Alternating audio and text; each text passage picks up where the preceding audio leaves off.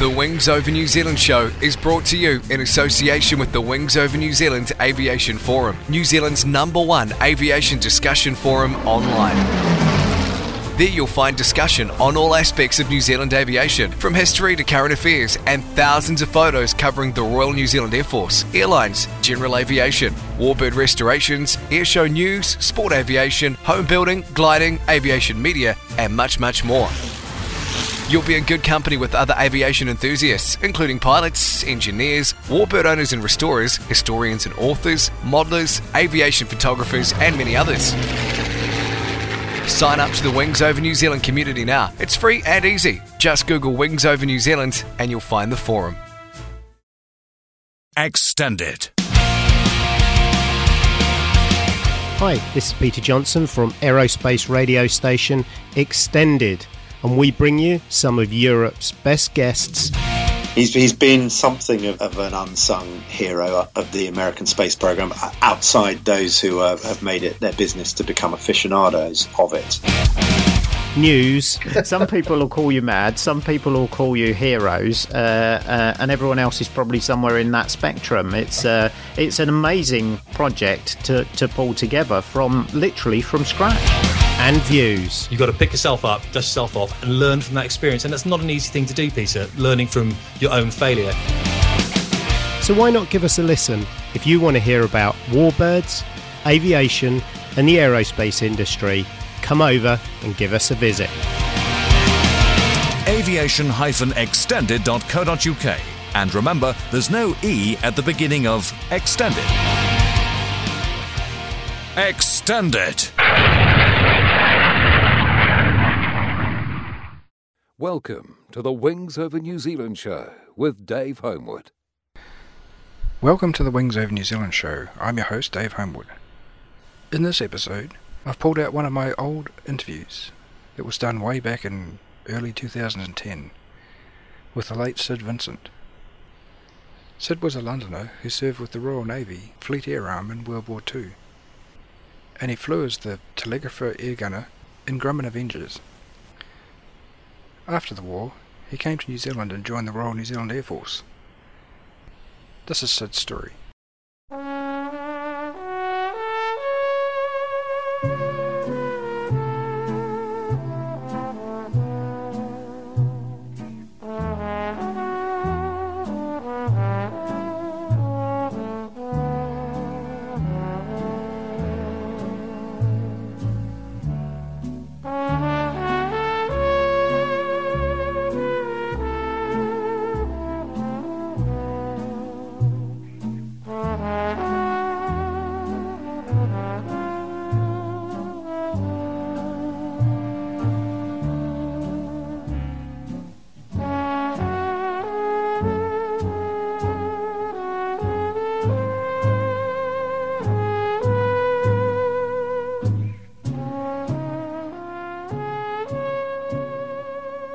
I retired from the war as a petty officer uh, with a number like F A A, which is Fleet Air Arm, F X nine six five nine three.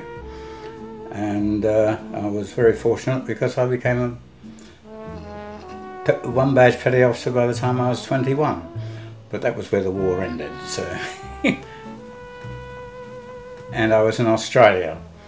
Uh, my, my full name is Sydney Vincent. Um, which was the very place I was posted to when I, or H M S St Vincent, when I joined the Royal Navy. Uh, I might say that I joined the Royal Navy because uh, I am a Londoner, and uh, at age sixteen onwards I was doing fire watching, and I really got, didn't like being bombed, so I joined the, uh, I thought, well, I'll go and drop bombs on somebody else. And uh, I was lucky enough, uh, through the Air Training Corps, uh, to be sec- selected for the Fleet Air Arm. However, because of educational problems or the sort of people you meet, it's rather difficult with the R M. Um, they just offered me uh, telegraphist air gunner. And uh, I went to H M S St Vincent uh, with everybody else. Uh, we did our pre training, and from there I was selected to go to Canada for training in Nova Scotia. And from there I went straight to a Grumman Avengers squadron, number eight four nine, uh, and I did a full operational tour with them, which at that stage was eighteen months. Now that eighteen months was taken up by conversion to aircraft, uh, going around the various stations in, squadron, in Scotland uh, for uh, Uh, f f f f fighter uh, avoidance, uh, bombing, torpedo, anti-submarine work and so forth. And at that stage we finished in April nineteen forty-four. We were posted down to an R A F station in Cornwall uh, for uh, the invasion of Normandy, which we didn't know anything about at the time, but we were there. Uh, The object, of course, was to make sure that the English Channel was completely clear of German E W and R boats. So we did quite a lot of patrols, and uh, we attacked the odd ship, piece of shipping here and there. Uh, and uh, we had a bird's eye view of the uh, invasion, which is uh, not many people's privilege, really. And, Uh, and we saw it from a safe distance, you know, about three thousand feet. And uh, all the invasion uh, ships were sort of lined up like soldiers, uh, just going across there. So that, that, that was quite an experience. Uh, after the invasion was well underway, uh, they wanted the small station that we had, R A F Perranporth, Uh, for uh, fighters again. So we were pulled out to St Eval, and uh, the, the Spitfires went back in again.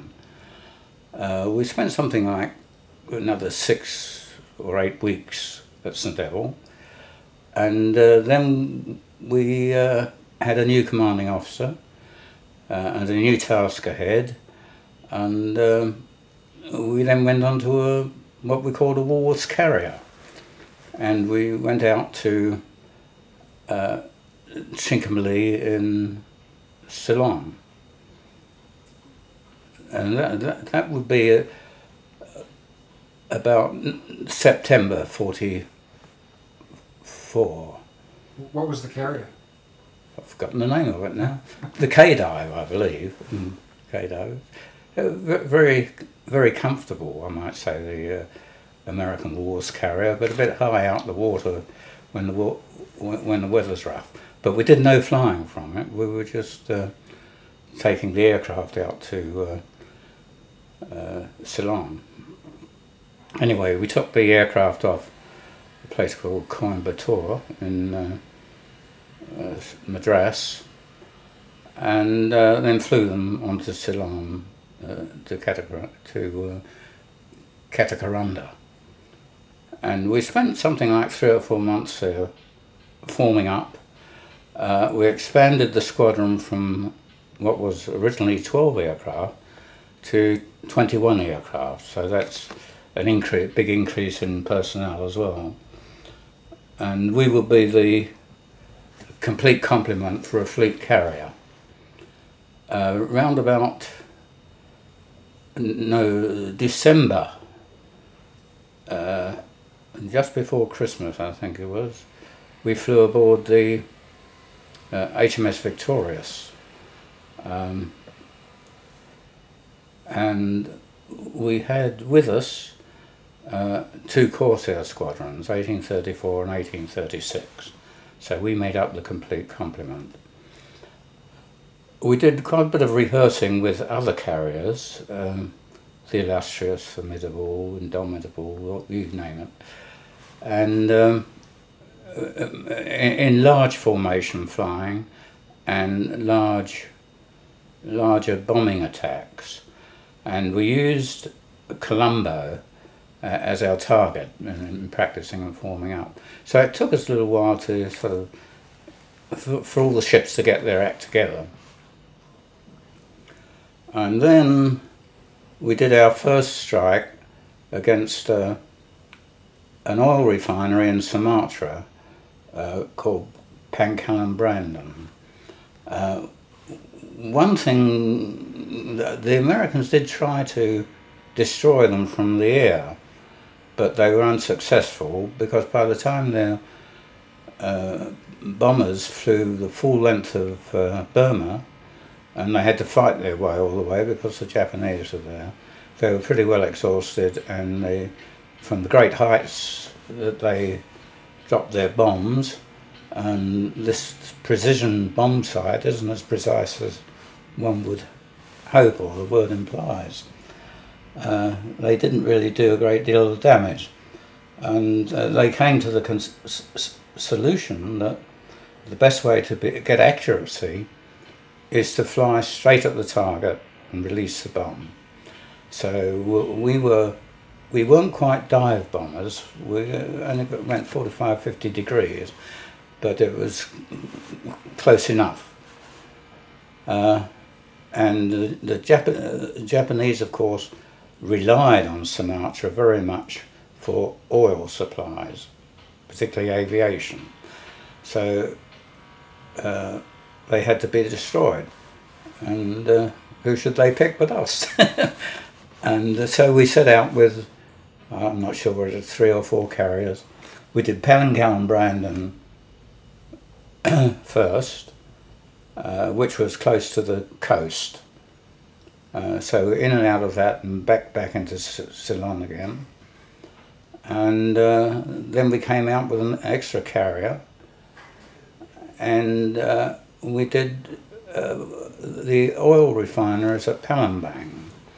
Now this was a different kettle of fish because we had to fly across the full width of Sumatra, which has a high range of mountains, and of course you couldn't have complete surprise when you're flying over land, so we, will, we knew we would be picked up by radar, and we knew that, that the chances of being attacked were very, very good. When we arrived over the target, um, the weather was good. Uh, that's one of the things that you can never count on, that you'll get a clear target. You often have to, have to go for a secondary one. But anyway, we got a clear target, and uh, in we went. Uh, to our surprise, they had balloons there, which they uh, raised as we dived, and of course we were attacked by fighters all the way through. Uh, and uh, we did two two such raids, uh, three three three days apart, um, and. Our casualty rate, of course, was very high. Uh, on the second raid, we lost, of the twelve aircraft we sent, two were shot down over the target, uh, and two limped back and had to ditch, uh, and one of the observers uh, died in the ditching. Um, from there, we then went on to Sydney, and uh, formed up what became known as the British Pacific Fleet. Uh, I, I must say that the Australians made us most welcome. Um, from our point of view, coming from England uh, and Ceylon, where pleasures are few and far between, Sydney was a, a, a delightful place to be. Anyway, we spent about two weeks replacing our aircraft and brushing up, and then we set out again and went up north, uh, first of all to uh, Manus Islands, where we regrouped, and then we um, flew on or went on to the uh, for the Okinawa campaign. Uh, we had uh, quite a hectic time. Uh, what, what happened almost as we joined was that kamikazes uh, came into being, uh, and uh, we, we had pretty decent fighter squadrons there, and we had good radar, and most of them were intercepted at great range and shot down. Some of them got through. Um, we were doing, scheduled to do something like four or five raids a day when we were in the operational zone. And we were in the op operational zone for two days, and then we withdrew for re-oiling, re-munitioning, re-provisioning in general, two days out, and then we go back for another two days. And this went on for about three months, so it was very, very tiresome. The only good thing about it was that I saved a bit of money. There was no way to spend it. But uh, we had a, a, a slow and continuous casualty rate. Our targets were nearly always airfields, because we wanted to put the airfields out of action so that their kamikazes couldn't refuel. Uh, if they had a long way to fly to the target, then of course they had to carry a much smaller bomb load. So um, our task was fairly important. But the other thing too was that we were fitted with steel decks, and uh, whereas American carriers, Uh, if they were hit by a kamikaze, it would go straight to the wooden flight deck and explode in the hangar, and the consequences were fairly, very, very considerable for them. Uh, I came back one day from a raid, uh, and the red alert was on, the ship was under attack, and we watched our own ship being hit twice. One glanced and went over the side, and the other one hit the gun turret. Uh, the result was that they cleaned things up, and we were delayed by something like thirty minutes on landing on, and then it was business as usual. Uh, that particular bomb did hit the uh, gun turret and killed uh, sort of six, six of the seamen, you know. But uh, that's the way it goes. And then eventually, um, when we'd done our time up there, we came back to Sydney again. A long time. We'd been away nearly six months at sea, and, or four months at sea. And uh, I'd finished my operational tour, so I was posted from there. Uh, I was to do six months in Australia, then I would go back again for another eighteen months. Well, what happened, of course, is was they dropped the atomic bomb in between time, so my services were no longer required, and that was it. Um, can you tell me a little bit about uh, your New Zealand crew? Right at the beginning, I, I was assigned to a crew uh, whose skipper was uh, Don Fitzpatrick. Uh, he was well-known, well-liked chap, and Uh, I must say, I, we got on right away. Uh, some of the chaps who were with the, the straight R N people had a difficult time, this officer, other ranks relationship. We never did have that. Uh, we remained friends right through life. Of course, I had to respect him as an officer. You salute him first time, first thing in the morning and last thing at night. But we broke down to Christian names uh, during the day. Uh, and I was with him right up until uh, we got to Sydney on the first trip. And then he went back to uh, New Zealand on his three months leave. And I passed over to uh, another New Zealander, Horry Stalker, who uh, died at Rotorua some six months ago. Um, Don Fitzpatrick died just over a year ago uh, uh, at Carn. So I succeeded them, but I, uh, well, uh, it was probably one of the reasons why I came to live in New Zealand, uh, because I knew them and got along well. And after the war, it's a question of resettling, finding a new job, uh, what you're content with and things like that. And I came to the conclusion that I wasn't getting very far. Uh, you know, whatever job you took was the same amount of money for probably a more tedious job. So anyway, I liked the service, so I thought, well, I'd give the Royal New Zealand Air Force a go. And, uh, well, really, uh, for anybody joining the service, they will know that uh, it's progressive. And uh, even though you might only be promoted in small doses, it is progressive, and um, it gets better and better as the years go on.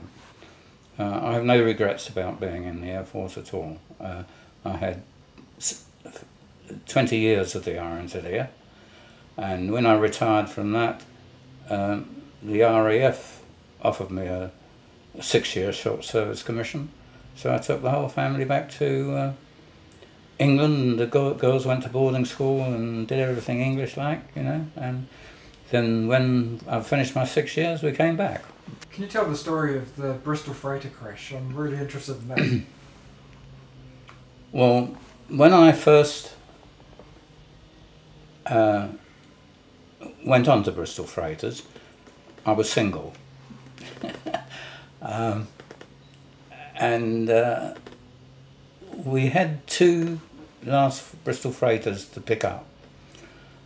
And so three crews went back to England in one Bristol Freighter, which I might say takes thirteen days and twenty-one legs, and so it's hard work and very tiresome, with a day off in Singapore and uh, a day off in Cyprus. Quite different from today's flying, when you can hack the whole lot in uh, twenty-four hours. We only did one hundred twenty-five knots, and uh, each day was divided in two legs because we had limited endurance. Anyway, I came back with the aircraft we went in, uh, and um, before I came back I got married, so that, that, that was uh, a big event for me, and uh, so we set off. And exactly seven days after my marriage, the aircraft was pranged in uh, Mauripur in Pakistan. So uh, marriage went off from a bad start. So from then I made sure I was well insured. Well, my wife did. So uh, anyway, the uh, it, it, we arrived in uh, Mauripur in the Uh, just not, not far from Karachi, uh, and uh, there had been a dust, dust storm blowing away, and they gave us uh, uh, uh, uh, uh, an extra twenty degrees uh, side wind bunged on because the, some misunderstanding on the direction of the runway. Anyway, the pilot tried to land and then decided he shouldn't land, so he went to abandon it, then changed his mind again, and we finished up by hitting a monsoon ditch.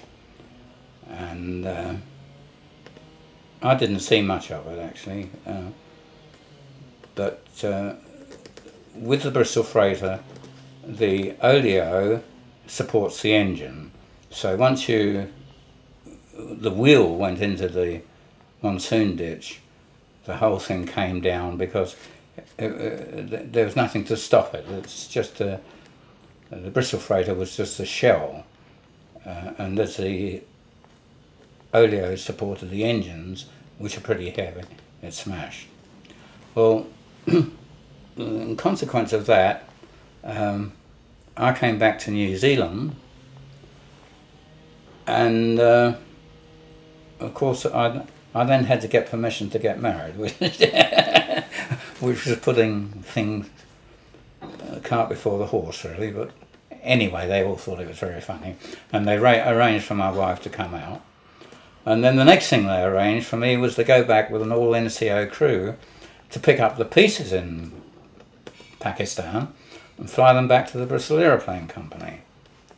Uh, the Bristol Aeroplane Company Uh, then proceeded to put them together, but it's a long way between Karachi and uh, uh, the Bristol Aeroplane Company, and in between time my my new wife has been uh, assigned for the Captain Cook to come out to New Zealand. So she arrived in New Zealand while I was still overseas, which is all very difficult, but the uh, other crew members, sort of, uh, their wives sort of picked her up and looked after her until we eventually came back. So the, the wreckage was taken back to England?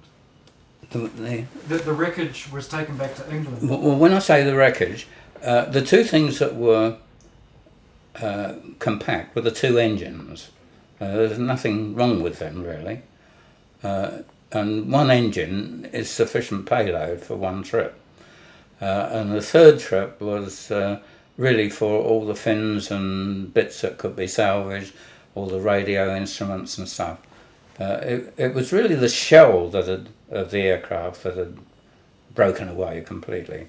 So they put all the, uh, Bristol Aeroplane put it all together again, and it, it, it was zero one when we took it out, and it was zero one when it came back, and unfortunately that same aircraft crashed in uh, Malaysia some, I don't know, about twelve months later, and uh, a large number of people were killed on it, including the squadron leader Thai uh, at the time.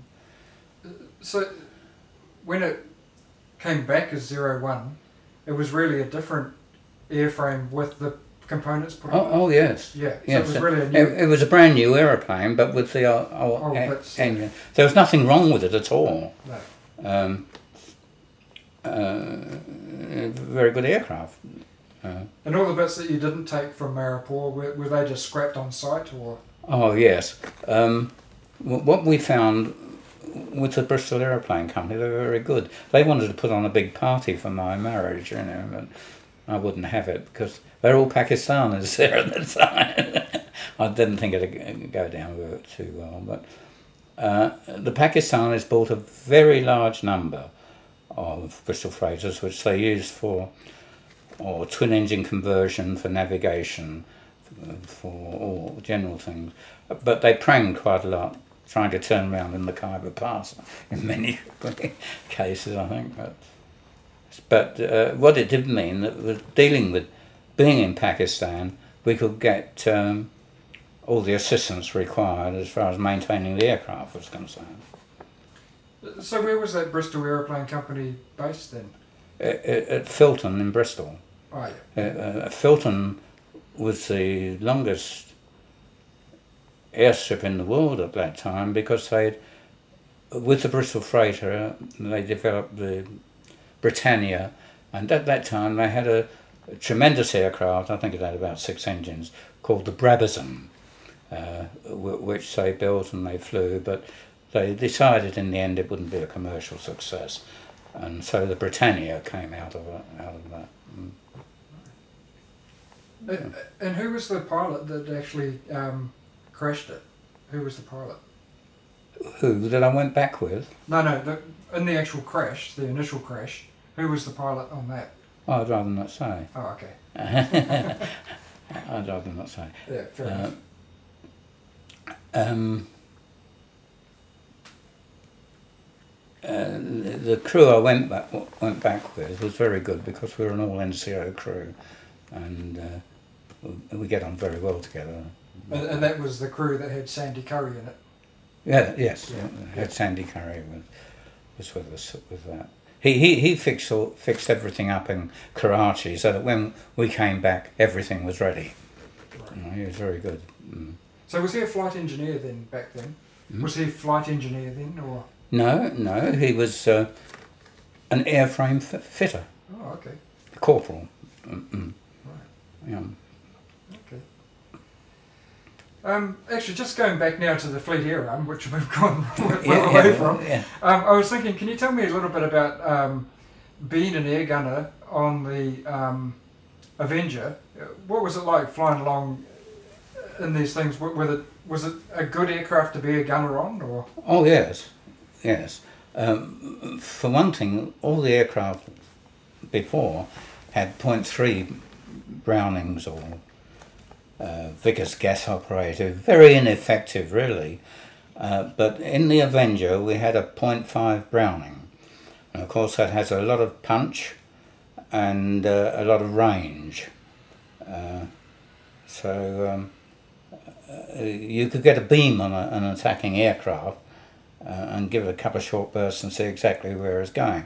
You've got to remember that with a, an aircraft that's lining up on a bomber, uh, in order to get into its uh, fire cone, it's got to turn full on with full wings. So it takes a little time for it to turn round. That's the time when the air gunner, with, with, with the uh, controls of the turret, it's only a question of moving the hand and pulling the trigger, and the whole thing works.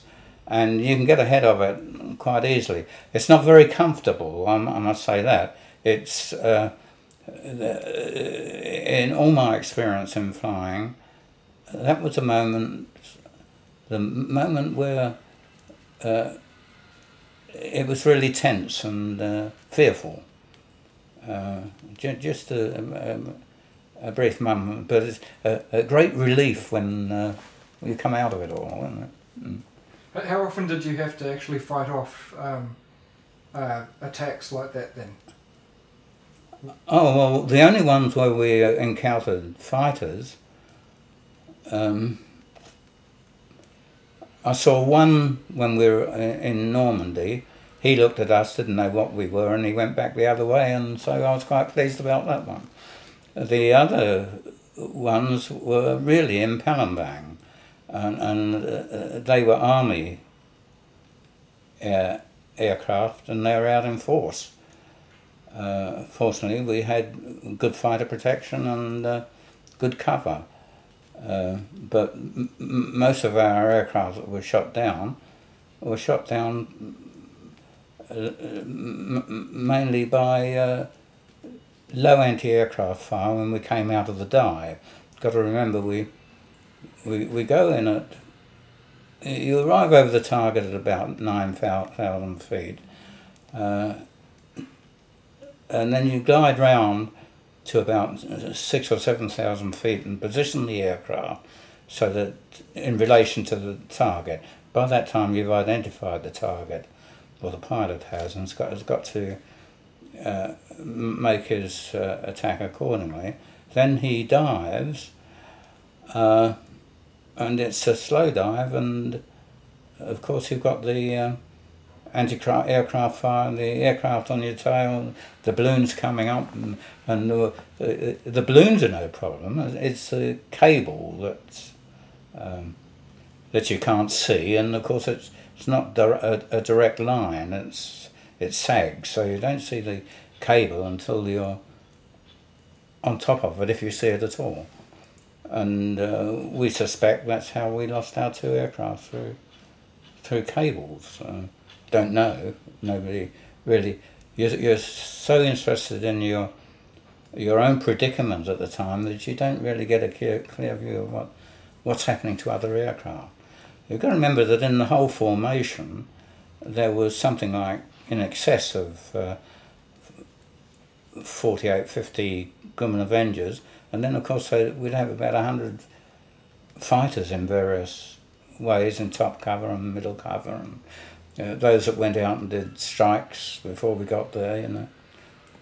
Uh, so apart from the Avengers, we had the Fireflies as well, which uh, uh, had jet um,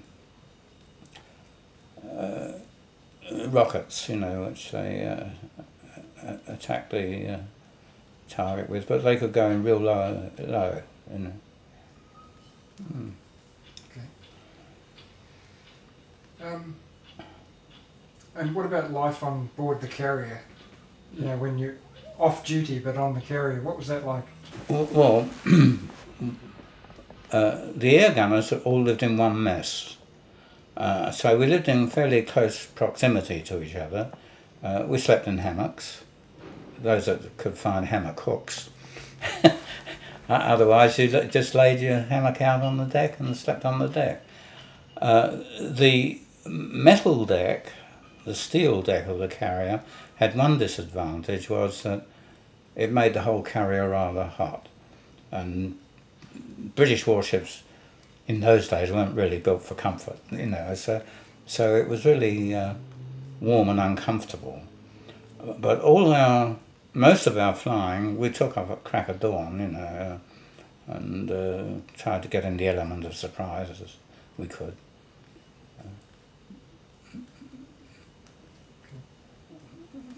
Uh, of course, we had a, a, a chap, Admiral Vian, who was uh, in charge of all the carriers at the time, uh, and I, I, I think he knew what he was doing. You know, had that, that sort of confidence. What was the food like on the carrier? That's why you have a tot of rum. Otherwise, you wouldn't eat it. And, uh, um, some, some, when you're at action stations, and that's the two days when you're in the zone, you make do with a, a hot sausage and a slice of bread, or you, you know, you, you get by. Uh, when you're out of the zone, then of course you get more regular messing, and uh, it's brought round. But uh, one thing about the Navy, you could always be sure of having a meal. It may not be so hot, but uh, you, you always ate, uh, you know, as opposed to the chaps in the army. They could eat where they could, when they could, and if they could. The interesting thing I found with the Fleet Air Arm, uh, it's a bit like the R N Z A F. We have a sort of a Fleet Air Arm family, you know, and uh, a lot of the chaps, when they came back from the war, they got together, formed the Fleet Air Arm Association. Uh, they were all single when they came back, when they got married one at a time, and children came along, and they had Christmas parties and all the things. So uh, you had a very good relationship after the war with those people, although a lot of them would live a long way away from each other. But the Fleet Air Arm has a, a very good family, and we have good contact with the uh, people in England. Um, Um, I belong to uh, the Telegraphist Air Gunners Association, uh, and they always have three or four good do's a year. So if they, if I'm there at the time, I I, I, I join in with them. Um, the, and the same applies to the R N Z A F. For the people that were there when I was there, uh, we keep in close contact. That was the Wings Over New Zealand show with Dave Homewood.